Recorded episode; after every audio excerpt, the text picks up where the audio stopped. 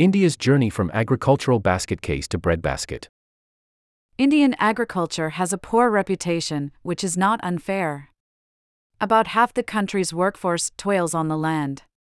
Their labor unfolds in the brutal heat and tends to be done by hand or in unsheltered, rudimentary vehicles.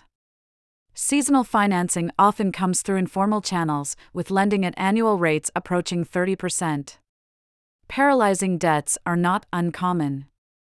Production efficiency is low, yields for corn, rice, wheat, and other crops are a fraction of those in America, China, and Europe. In Punjab, the country's agricultural heartland, roadside signs forego typical advertisements for cars, films, and phones, and instead hawk foreign language training, overseas education, and expedited visas. What local farmers want is not a new gadget, but a way out. Yet, in some senses, rather than stagnating, Indian agriculture is flourishing. Working conditions may be grim, but record harvest follows record harvest, and famine is a thing of the past. Farming exports in the fiscal year ending in March were up by 9% on the previous 12 months, hitting $26 billion and representing 7% of India's outbound trade. During the global food scare that followed Russia's invasion of Ukraine last year, India became a pivotal exporter of rice and wheat. It is the world's second biggest producer of both, as well as other grains. In one of many such examples, it recently agreed to send 20 m tons of wheat to the Taliban in Afghanistan, adding to 40 m tons last year. India would be more important still to global agriculture were it not for the periodic export restraints and tax surcharges that the government imposes. Such restrictions are not the only official obstacles.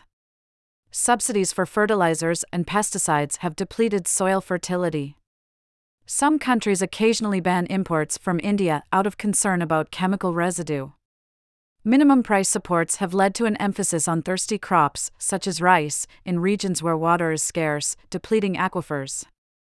Restrictions on sales mean farms are often divided among children into smaller, less efficient plots. The average holding has shrunk from 5 acres in the late 1970s to 2.5 today. To maximize output on such tiny plots, wheat farmers throughout northern India burn the post harvest stubble in order to shrink the time between reaping and sowing, producing a thick, toxic cloud over much of the land.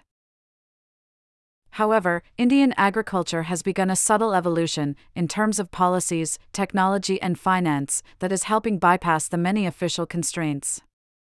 This is apparent in the economic data.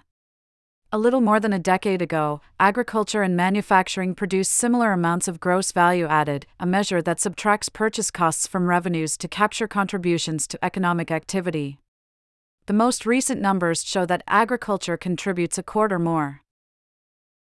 HDFC Bank, India's most important private financial institution, has increased agricultural lending from $1.2 billion in 2015 to $7.5 billion last year, charging somewhere in the region of a third to half the rates that are typically found in the informal market. And where HDFC goes, other private sector banks follow. This lending boom is helping sharply reduce costs for farmers and means they are less likely to fall foul of occasionally violent loan sharks. Supply chains are also increasingly innovative. In 2020, during a COVID 19 lockdown, Anushka Nayal moved from Delhi, where she worked on startups including a baby spa, to her family farm, which sits near the Pakistani border. She began to experiment with types of wheat, as well as distribution through the internet, selling directly to bakeries and restaurants in big cities, bypassing a sclerotic government auction apparatus known as the Mandi system. Clients include Subko, a coffee chain in Mumbai that boasts of uniquely sourced coffee, chocolate, and wheat. Another approach can be seen in Nashik, a city 170 kilometers or so inland from Mumbai. In 2004, Vilas Shinde, a local resident, began exporting grapes from a small farm. Six years later, he founded a cooperative, Sahyadri Farms. Cooperatives have a long and decidedly mixed record in India. They have been tried in a number of different forms, but usually dissolve in disagreement within a few years. Sahyadri's success suggests at least that another outcome is possible. The cooperative now comprises around 21,000 farms, which mostly produce fruits and vegetables excluded from the official pricing and distribution system. It has the scale to justify the inspections and shipping required for international markets. Customers include Hindustan Unilever for tomatoes, Walmart for frozen fruits, and a network of European grocers for grapes, reflecting a national trend towards such crops, which are more amenable to India's hot weather and cheap labor. Surrounding Sahyadri is an embryonic Indian wine industry, which includes a winery named Sula Vineyards. Meanwhile, technology and market forces are seeping into the broader production processes. McKinsey, a consultancy, reckons that there are at least 1,000 Indian agtech companies, which have raised some $1.6 billion.